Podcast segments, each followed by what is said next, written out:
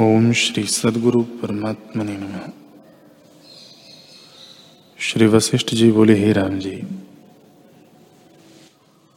अपने अनुभव रूपी प्रसिद्ध मार्ग में जो प्राप्त हुए हैं, उनका नाश नहीं होता। वे सुख से स्वच्छंद चले जाते हैं। जैसे पथिक सुधे मार्ग में चला जाता है। ब्रह्म निरूपक शास्त्र निर्वेद मार्ग है। और संसार निरूपक शास्त्र दुखदायक मार्ग है।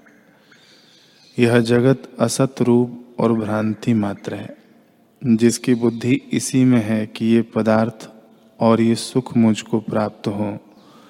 वे इस प्रकार संसार के विषय में तृष्णा करते हैं और अभागी हैं, और जो ज्ञानवान पुरुष हैं, उनको जगत घास और तृण किनाई तुच्छ भासता है।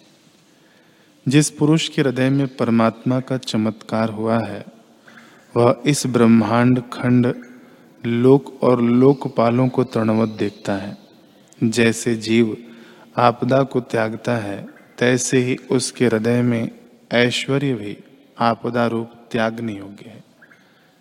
इससे हृदय से निश्चयात्मक तत्व में रहो और बाहर जैसा अपना आचार हो, तैसा करो।